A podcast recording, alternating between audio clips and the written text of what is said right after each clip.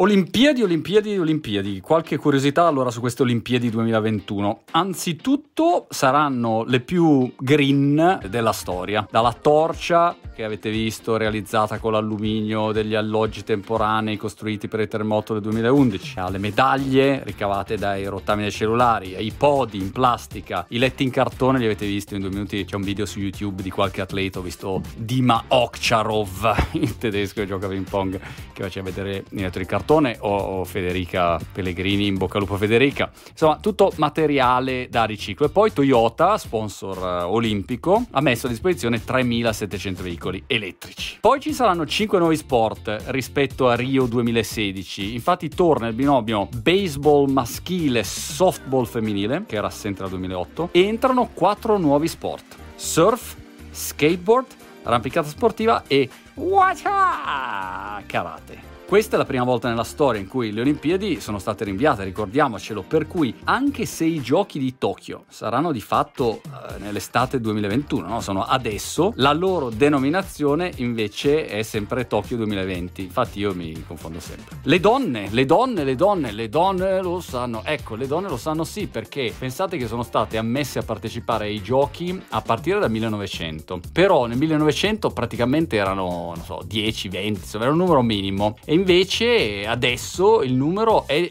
diventato veramente bilanciato per la precisione quella a cui stiamo per assistere sarà l'edizione più gender balanced della storia delle Olimpiadi. Tradotto è una partecipazione al femminile che è il 48.8%, diciamo quasi 50-50. E poi per chiudere una curiosità, voi lo sapevate perché i colori delle Olimpiadi sono blu, giallo, nero, verde, rosso su sfondo bianco? Io non lo sapevo mica. Prova a indovinare. Lo sai? Lo sai? Vabbè, te lo dico, te lo dico, sei pronto? Furono scelti perché tutte le bandiere delle nazioni contengono almeno uno di questi colori.